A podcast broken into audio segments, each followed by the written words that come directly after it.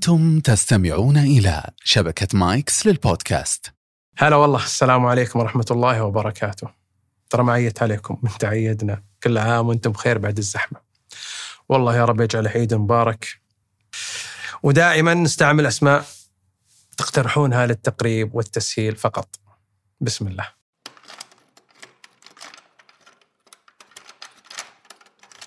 بطل قصتنا اليوم المحقق ماجد وكل أبطال قصصنا زي ما تشوفون دائما بينهم قاسم مشترك وهو الذكاء التركيز الصبر الهدوء اليقظة سرعة البديهة قوة الذاكرة الشجاعة الحنكة حسن التصرف. في أحد الصباحات المشرقة راح ماجد لعمله كالعادة ولما وصل شاف العالم مخترشين ومختبين ومشغولين وما حد يمه ولا حد حوله. وهو يتلفت يعني وش فيهم ذولي؟ المهم استدعاه رئيسه وقال له يا ماجد أبى أكلفك بقضية مشتبهين فيها ظاهرها انتحار وشوي ما إحنا متأكدين. احتمالها تكون قتل احتمال انتحار ما ندري. زميلك باشرها قبل كم ساعة كم ساعة اسمه خالد. لكن الآن خالد مشغول في إجراءات الجثمان وكذا وأنت أبيك تستوفي إجراءات الباقي من القضية وتشتركون فيها. أخذ ماجد الملف وقراه قبل ما يسوي أي شيء. اكتشف المقتول شاب عمره 25 سنة شافه عامل نظافة في مواقف سيارات من طوابق متعددة تابعة للسوق. وكان الشاب داخل سيارته وقاعد في مقعد السائق. اتصل ماجد على العامل. قال له العامل أنا موجود عندكم. قال ماجد طيب تعال لي في مكتبي. المهم جاء العامل وسأله ماجد عن اللي عن اللي صار. قال العامل أنا كنت أنظف في هذه المواقف حقت السوق وأطلع لأعلى دور ومعاي مكنسة وحاوية أدفها بكفرات ثم أصير أنزل. أنزل من فوق لتحت. ولما انتصفت في عملي انتبهت لهذه السيارة اللي هي يقصد سيارة المتوفى وكانت موقفة طبيعي بس لفت انتباهي إنها لحالها ما جنبها سيارات وجالسة الوقت متأخر وبالعادة الناس يغادرون إذا يعني قفل السوق ونادر يبقى سيارات لأن أمن السوق يتابع لكن مؤخرا ما في أمن بالسوق وصارت السيطرة والحراسة على المواقف معدومة. وصارت السيارات يعني تتواجد بشكل ملحوظ لأن ما عاد فيه أمن يتابعها. يقول صرت أشوف السيارات في أغلب الأدوار وتعودت مؤخرا على كم سيارة لكن تبقى إلى من بكرة إما متعطلة أو يصير صاحبها ركب مع أحد ويرجع لها تالي الليل وهكذا. لكن هالسيارة لفتت انتباهي لأني لما قربت منها وأنا أنظف انتبهت أن المحرك شغال. ولما دققت اكتشفت إن فيه أحد جوا النور شوي يعني ضعيف. يقول طلعت جهازي وسفرت على عليها من وراء القزازة. يقول ولاحظ رجل في وضعية جلوس على مقعد السائق ورابط الحزام بس إنه منزل راسه. تمام؟ كأنه في وضعية اللي نايم وهو جالس. لكن لما شفت تحت يقصد مكان الرجلين وأشوف دم. المهم ارتعت وعلى طول اتصلت على الشرطة. عرف ماجد من ملف القضية إن المقتول كانت وفاته نتيجة نزيف بسبب قطع في آه، الوريد اليد اليسرى. وعثر زميله خالد والفرقة اللي معاه لما آه، انتقلوا وفتشوا وعاينوا على سكين حادة آه، صغيرة قريبة من يده الثانية. وكان الموضوع شوي غريب. طريقة الوفاة ظاهريا تشير للمتوفى منتحر لكن في حاجات غريبة في الموضوع سببت لبس عند خالد وخلته يتعامل مع الوفاة على أنها قتل. المتوفى ما كان معاه جوال وهذا يثير الشك. احتمال أنه تعرض للسرقة احتمال أحد آه، قتله. احتمال أنه فعلا مريض نفسي أو متعاطي مخدرات وانتحر. بحث ماجد في عن آه، يعني عن هوية المتوفى من خلال معلومات السيارة اللي ما كان معه شيء يدل على هويته. طلعت باسم شاب اسمه وليد. اتصل عليه ماجد بس كان جهازه مغلق. طلب ماجد صورة صورة الوليد صاحب المعلومات هذه وكانت المفاجأة أن صورة وليد هي نفسها صورة المتوفى. فعرف أن السيارة له وعرف أن المتوفى هذا هو وليد. بحث عن أحد من ذويه توصل الواحد اسمه متطابق معه يتضح انه أخوه تقريبا انه أخوه. يعني نفس الاسم. اتصل عليه ماجد ورد وطلب منه يراجع لكنه حس إن الأخو يحاول يتهرب من الحضور ما له خلق ما يبي ممتعض متضايق. قال له تعال الأمر متعلق بأخوك وليد. قال الأخو أنا مالي دخل بوليد أشغلتونا يا كل شوي وليد وليد وقفل الخط. استغرب ماجد من طريقة الأخو حاول يتصل مرة ثانية لكن خطه كان مغلق. بحث ماجد عن أحد غيره من ذويه لكنه ما لقى بحث عن منزل وليد دور عنوان لين طلع بعنوان وراح له طق الباب ما حد رد انتظر انتظر. المهم جاء واحد مار من بيت مجاور وسأله ماجد عن البيت؟ قال هذولا ما نشوفهم كثير وغالبا ما عاد في أحد في البيت. قال له ماجد ما في أحد ساكن شيء؟ قال لا الحركة مرة قليلة.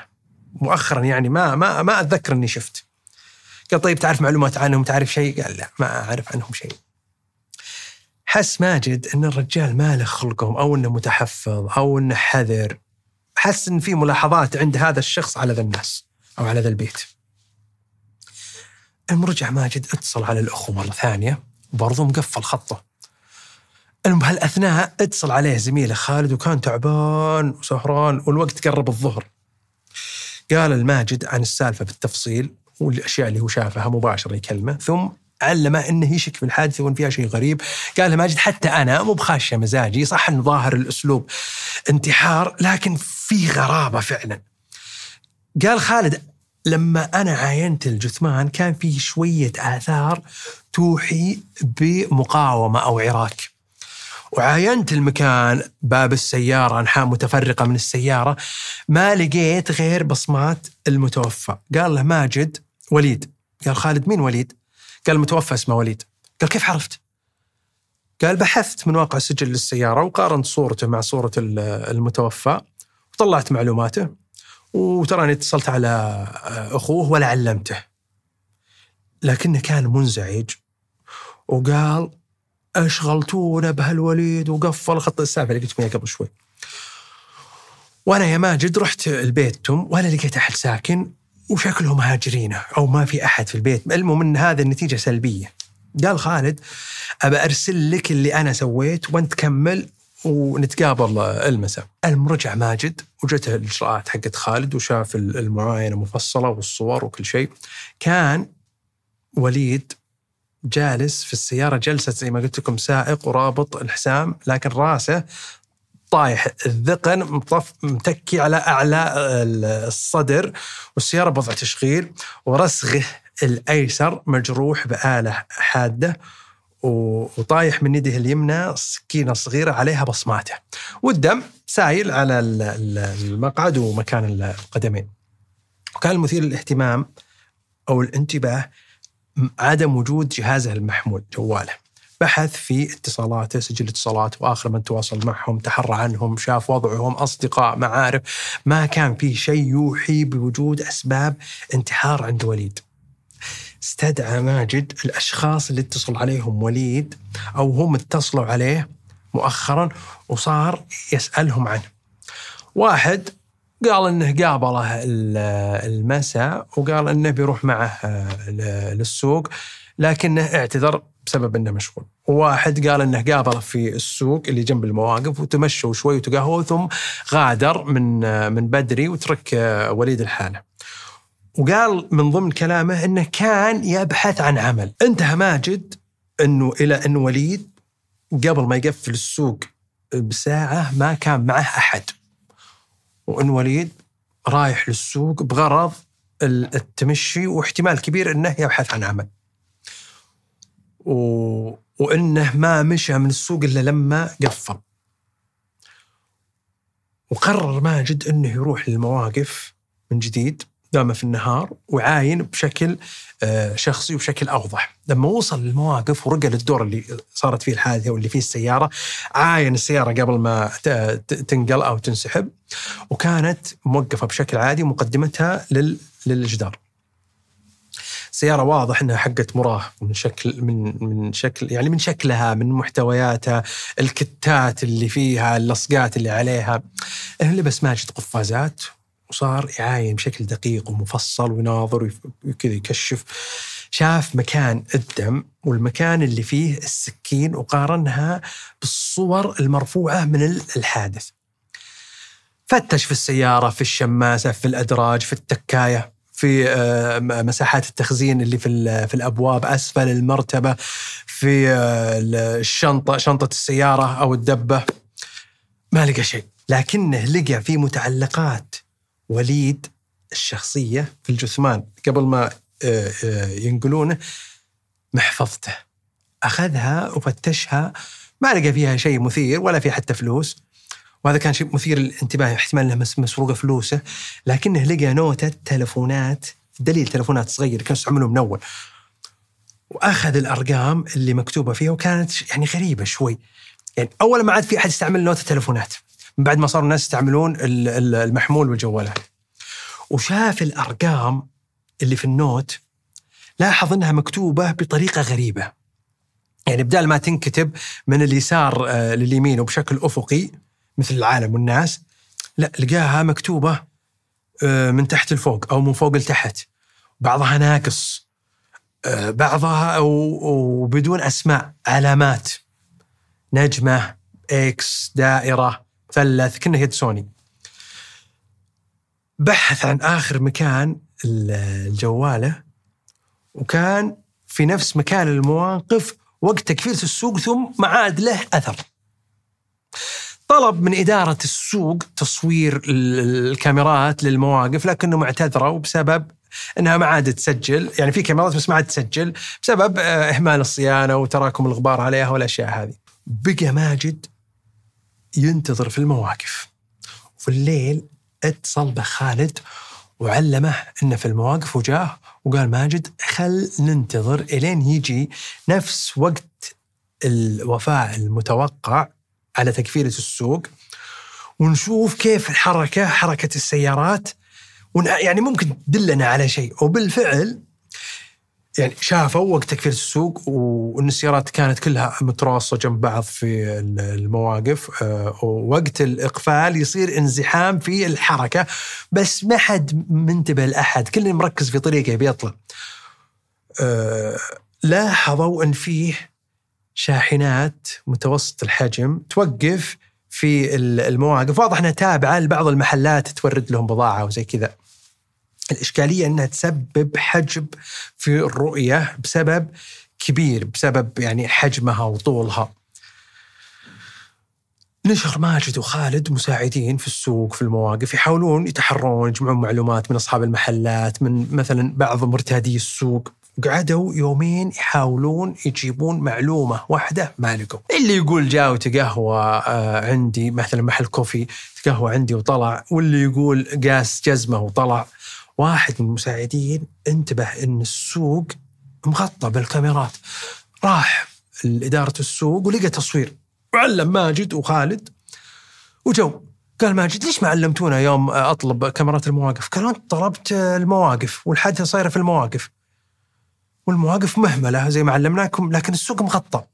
المهم أخذ التصوير حق يوم الحادثة وصاروا يبحثون يبحثون يبحثون يبحثون وشافوا وليد يدخل السوق الحالة ويتجول ثم جاه خويه اللي فعلا استدعاه ماجد مسبقا وصارت أقواله متطابقة مع الشيء اللي شافه في التسجيل. قعد مع خويه شوي ثم شافوه يغادر. وكانت تصرفات وليد عادية واضح انه يتسوق يتسكع يدور ومتطابقة مع الصورة الذهنية المرسومة عنه. عند ماجد وخالد إنه شاب مراهق و يعني مثل اهتماماته طريقة مشيته آه، شكل لبسه. ما لقى ماجد ولا خالد شيء يوحي بأن أحد اعتدى على وليد. لكن في نفس الوقت مو بخاشع عقولهم إن واحد هذه تصرفاته وخلال دقائق يطلع من السوق ويركب سيارته وينتحر. يعني ما في شيء يدل على إنه مكتئب ما في شيء يدل على إنه مريض نفسي. طيب ماشي. وين جواله؟ في السوق كان معه جوال. وين راح الجوال؟ كان يتجول الحين يطلع جوال الحين ناظر الحين كذا. المهم آه، أعادوا التسجيل من جديد. شغلوه على أبطأ. انتبه ماجد أن وليد في موقف من المواقف أثناء آه، تواجده في السوق. كان كأنه يتابع شيء في جواله يشوف شيء في جواله لكن يعني كان جواله في وضعية آه، تسجيل. لأن جهازه كان واضح أنه يتحرك ما ثبت في الحين لا تجي تناظر لك مقطع ثبت. لكن لو تبي تسجل تبي تسجل لك أحد يمشي ولا أحد يتحرك تبي تحرك جوالك. فيبين الفرق بين اللي قاعد يسجل واللي قاعد يناظر له مقطع. المهم حاولوا يعرفون هو وش قاعد يصور ما تبين لهم. برضو كان إذا آه، دخل محلات يعني هو هو في السوق في أسياب السوق في ممرات السوق في الأماكن العامة في السوق متغطي مغطيته الكاميرا ينشاف لكن إذا دخل محلات تنقطع التغطية ويضطرون أنهم يروحون لنفس المحل ويسألون وكذا. فبعض المحلات جوا عنده تسجيل وبعضهم ما عنده. المهم أنهم ما لقوا شيء مثير ولا عرفوا سالفة التسجيل اللي كان آه، يسويه. ماجد كان يواصل الاتصال على آه، أخو وليد وجهازه مغلق إلين مر على الوفاة تقريبا أربعة أيام. واتصل مرة من المحاولات ورن ورد عليه وعلشان يضمن ماجد إن الأخو يدخل في السالفة ويجي على طول ولا يقفل قال يا أخي أنا لي أربع أيام أبي أعلمك لكن أنت مقفل قال وش تبي؟ قال وليد آه، أخوك لقيناه ميت قال ها كيف؟ وين؟ من أنت؟ وين أنت؟ علمه ماجد وعلى طول جاه الأخو كان واضح عليه تأثر ويبكي المهم وأساه آه، ماجد والبقيه في حياتك حياتك الباقية. ومن هالكلام قال الأخو يا أخي هذا وليد سيء المسلك. وتوه طالع من السجن في قضية مخدرات. استغرب ماجد وما لقى في أوراق القضية شيء عن موضوع إن عنده قضية. اتصل على خالد قال له وين سوابق وليد؟ ما أشوفها في الأوراق. المهم أخذ شوي وجاء خالد وجاء جاب له السوابق وبالفعل طلع مسجون. خمس سنوات تهمة آه، مخدرات. وتوه طالع من كم شهر. سأل ماجد ال ال الأخو قال يوم طلع من السجن وين راح؟ قال قاعد يدور علينا إحنا يا اهله أو إخوانه واخواته يبي بفلوس لكننا عارفينه وعارفين مسلكه وتصرفاته وكرشناه. بسبب مواقف قديمة نعرفها منه. وجاني يبي سيارته لأن سيارته كانت موقفة عندي وقت السجن وطلب مني مبلغ بسيط المهم أعطيته سيارته وأعطيته مبلغ وشرطت عليه إنه ما عاد يوريني وجهه وذلف عني. قال خالد ممكن رفضكم له كان سبب انتحاره، قال له كيف؟ منتحر؟ علم خالد باللي صار بالتفصيل قال الاخو والله يا أخي ما أدري وش بسوي؟ ولاني مسامح نفسي إن كان منتحر بسببي ولا تصرفاتي معه ويقعد يبكي ويدخل في حالة حالة بكاء آه، طويلة. قال ماجد هدي هدي هدي هدي هدي هدي واذكر الله والحمد لله لا انت بسبب ولا هم يحزنون. ترى إلى الآن ما انتهى التحقيق واحتمال ما يكون منتحر ترى احتمال أحد معتدي عليه. الأخو قال والله وش تبوني أسوي؟ يا أخي حاولت معاه أبي اصلحه، ابيه يهتدي. من يوم ما بدأت مراهقته وأنا أحاول ابعده عن رفقاء السوء. قال ماجد وين الوالدين؟ قال أبوي كبير في السن وعايش عند أختي الكبيرة من بعد آه، وفاة الوالدة والبيت تقريبا شبه هجرنا. قال ماجد طيب من رفاقه اللصيقين فيه؟ قال الاخو والله ما أعرف منهم أحد. ولا يجون البيت أول يوم إننا في البيت ما كانوا يجون كان يقابلهم برا. كان هو دايم يطلع ولا ندري عنه ويقعد بالأيام برا البيت. ليلة ليلتين أحيانا ثلاث أحيانا يقعد أسبوع.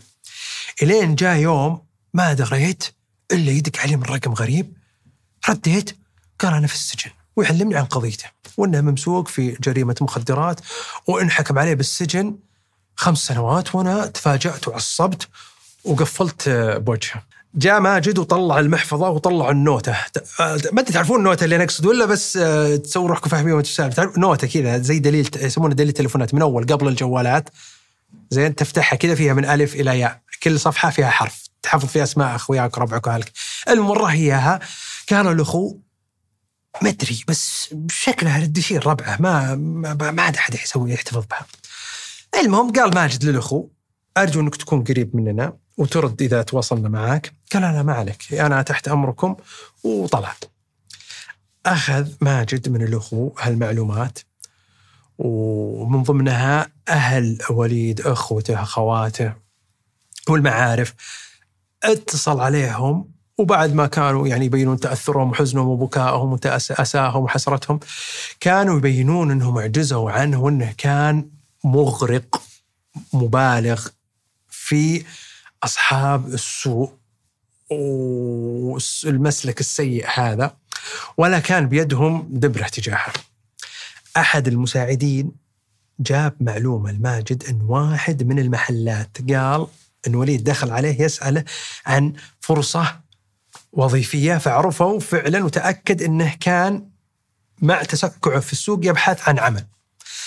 صاروا يبحثون عن أحد له علاقة بوليد واكتشفوا بعد أيام إن وليد انقطعت علاقاته بالجميع بدخوله للسجن وإن اللي تواصل معهم مؤخرا كانوا شوي رافضينه ما يبون تتشوه سمعتهم بوجودهم معه أو علاقتهم فيه. جاء تقرير الفني الوصف الجثمان من المستشفى العدلي وكان يتضمن أن وليد عثر بجسمه على مادة مخدرة وأنه وقت الوفاة كان جسمه غائب عن الوعي بسبب هذه المادة المخدرة وأن التعاطي كان عن طريق مجرى التنفس. مجرى تنفس.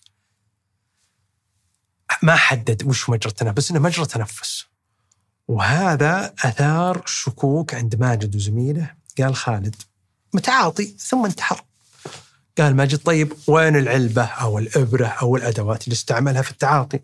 السيارة ومحيطها وداخلها ما في شيء.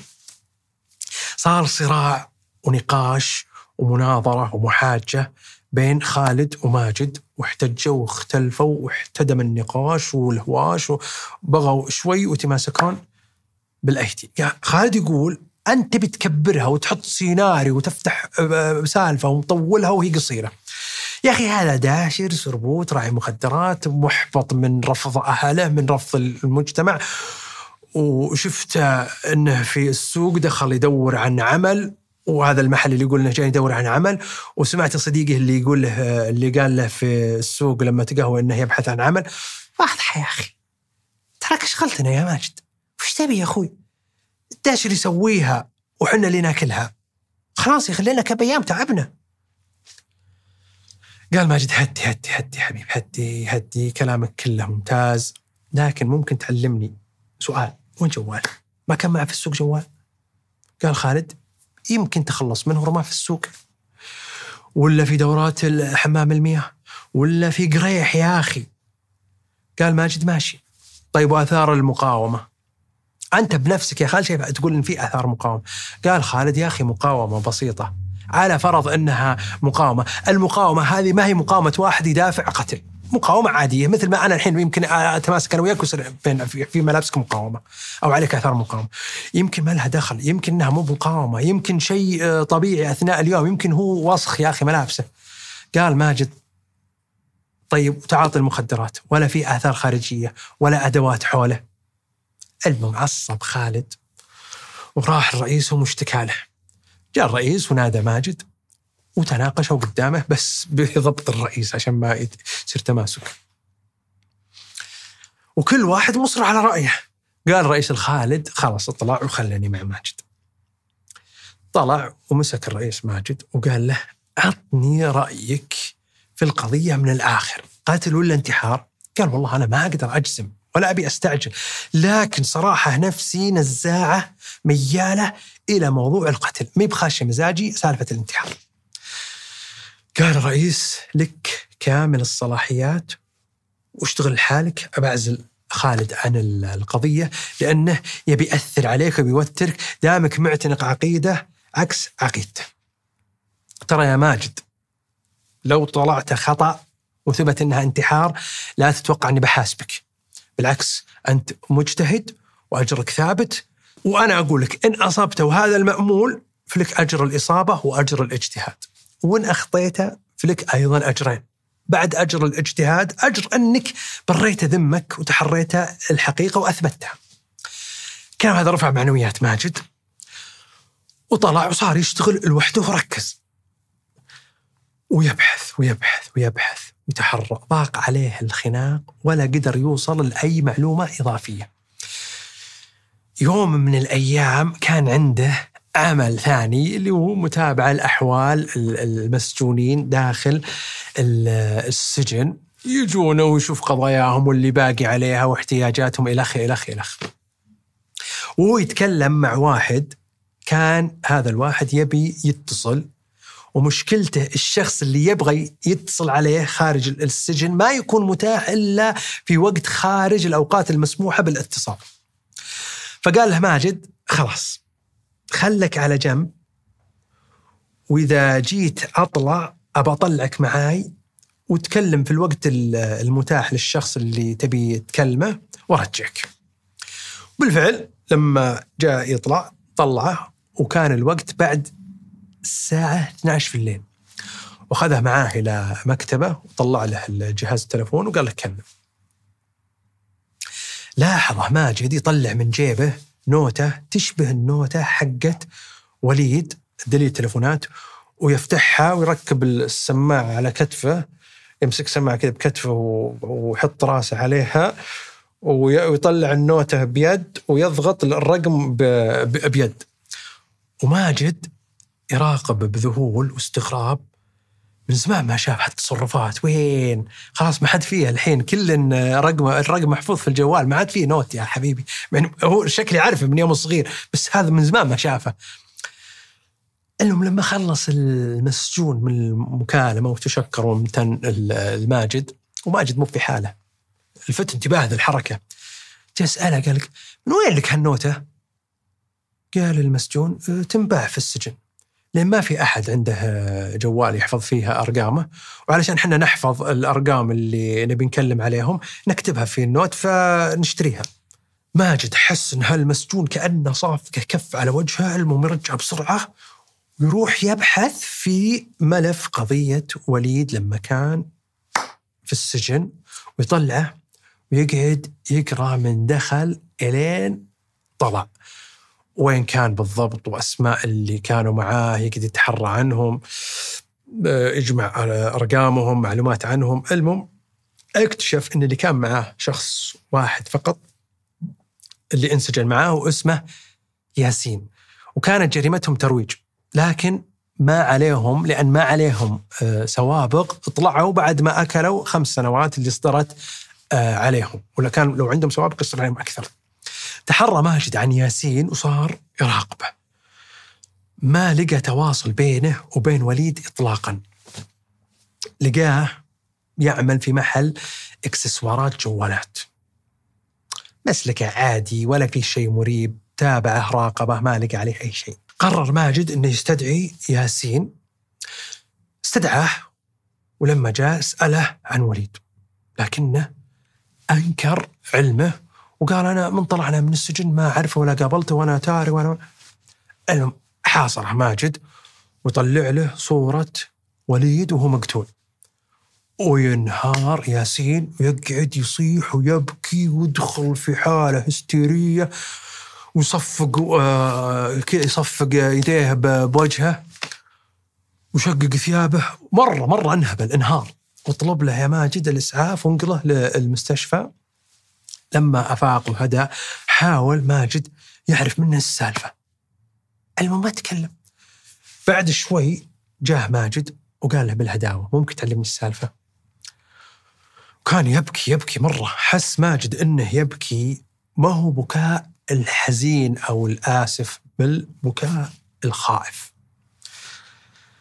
استغرب منه مرة وحس أن السالفة كبيرة. وش الخوف اللي خلاك تحس بالشيء هذا؟ قال له أنت خايف من مين؟ قال بيقتلوني. مثل ما قتلوه. يقولها بشكل مرتعب. قال كيف عرفت أنه مقتول؟ هذا شكل منتحر مو بمقتول.